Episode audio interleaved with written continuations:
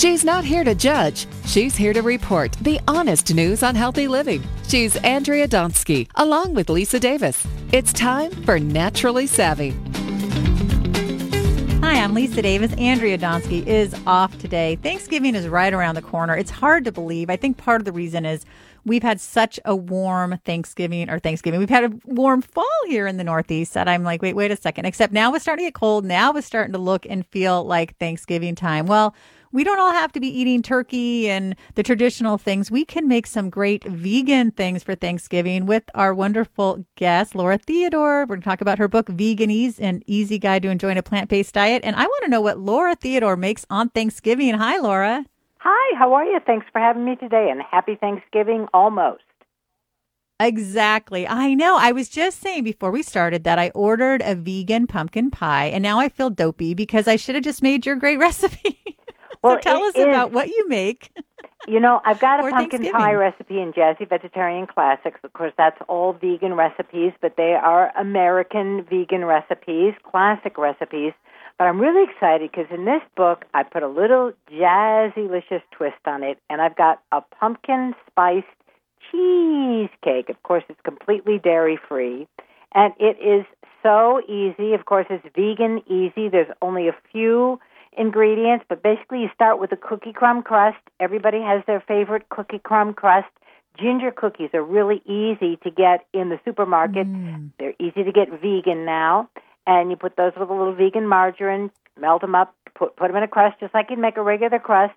And then the filling is really kind of awesome. It's two tablespoons of rolled oats, about 16 ounces of firm regular tofu. You don't want to use that firm tofu with this because that's we're not using eggs, so it's going to help to hold it together.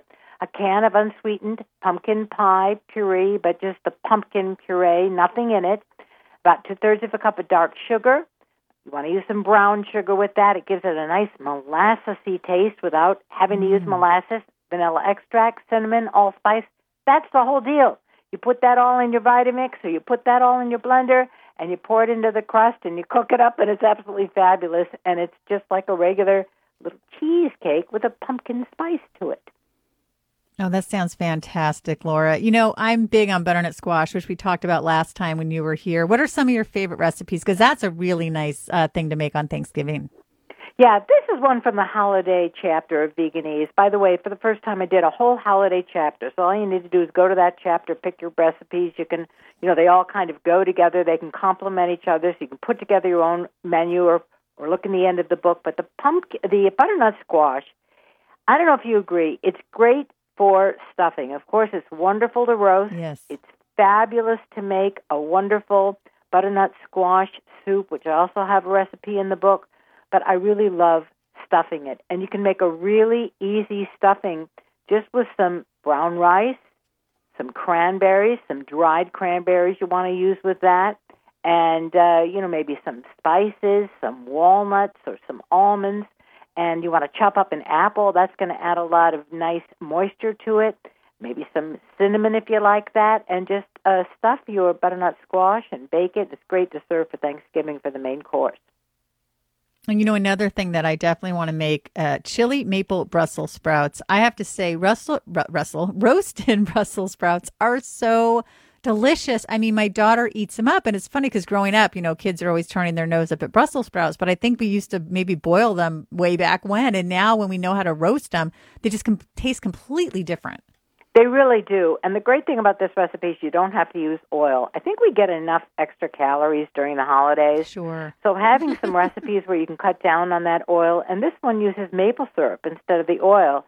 And you know, speaking of kid friendly, that kind of makes those maple, uh, you know, Brussels sprouts. It makes them well kid friendly. If you toss them in a little bit of maple syrup and roast them up. Sure. For the adults, you want to add some chili powder to it, but it really makes them accessible and delicious. That's really all you have to do, and they come out tasting really fantastic. You know, another thing I love, Laura, are fingerling potatoes. And you have a holiday rosemary smashed potatoes, and you got that dried rosemary, and you've got those fingerlings and some olive oil and sea salt, and you're ready to go. I mean, so easy. It really is easy. And it, what happens is that you steam the potatoes first, which, you know, I'm a big big uh, advocate of steaming potatoes. You steam them first, you let them cool a little bit, and then you smash them with the back of, you know, just the back of a spatula. And then you toss them with a little bit of olive oil, the dried rosemary, you can use fresh if you want, some sea salt, and then you bake them or roast them. And they get all mm. crispy on the outside, but they have that nice, oh, just that fluffy inside. They've got nice crisp, and they're just so fantastic. I highly recommend it for this holiday season. Now, I'm going to guess that you're hosting Thanksgiving at your house? Yes. And if we were coming, what would we be having? Some of the things we just talked about? Because we could all imagine that we're there. yeah, you know what? I just described what I served last Thanksgiving. and uh, here's a little jazzy vegetarian secret. What I do is uh, I kind of test the recipes during the holiday season that's, that are going to go in my next book. So I'm in the process now. We're going to have all new recipes I'm working on a fantastic new pecan and sunflower uh, meatless loaf that is uh, the center of my uh, meals this holiday season. But basically, the recipes that I just described, that's uh, what those are the kinds of things I love to serve on Thanksgiving. Oh, that sounds really nice. You know, my husband loves a good pecan pie. Is that something that you make as well? I do, and that we featured in Jazzy Vegetarian Classics. And I really do love a good pecan pie. And that, uh, I have to come up with an easy version. I was just thinking about that the other day. My mother always made pecan pie for Thanksgiving. So I think the next time we talk, I'm going to have a good new one to share. Oh, that's good. I've never made one before. Is that a little more complicated? Well, you know, making it without eggs and without anything to hold it together, the ah, challenge yes. is, is getting something to hold it together. Now, in my last book, I actually used chocolate chips and it was a chocolate pecan pie. Ooh, that sounds and it's good. absolutely magnificent. And it has a date nut crust, a, a gluten free crust. So it's really, really great for the holidays. It's so easy to cook vegan and gluten free now. But you know, basically, if you don't want to use a recipe, let's say that you have a stuffing recipe that's been handed down and handed down for generations. You want to veganize it. Well, of course, you're going to use some veggie broth rather than your turkey broth or whatever else you might use or chicken broth. You're not going to use uh, any meat in it, but it's easy to customize any family classic stuffing recipe in most cases. And then just my basic rule of thumb think about different vegetables that you like to stuff. You're going to stuff them just like you would uh, the idea of stuffing a turkey. You know, with a butternut squash, cut it in half, take out the seeds, Stuff it with some stuffing, tent it, and bake it. Or acorn squash is great for that. You can even do zucchini or yellow squash. Portobello mushrooms are a great entree for a Thanksgiving meal, and you want to stuff them high with your stuffing.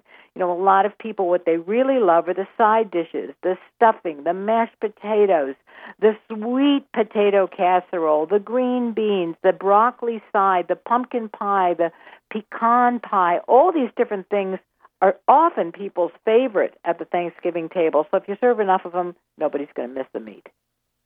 That is so true. And th- those are so easy to make vegan. They really are. You know, with mashed potatoes, people say, "Oh, I could never make my mashed potatoes vegan."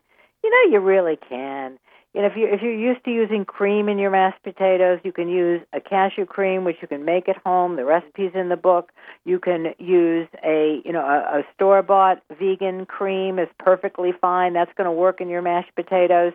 You can certainly use a plant based margarine, not the healthiest thing that you want to use every day, but for a holiday meal, sure. it's really really perfect.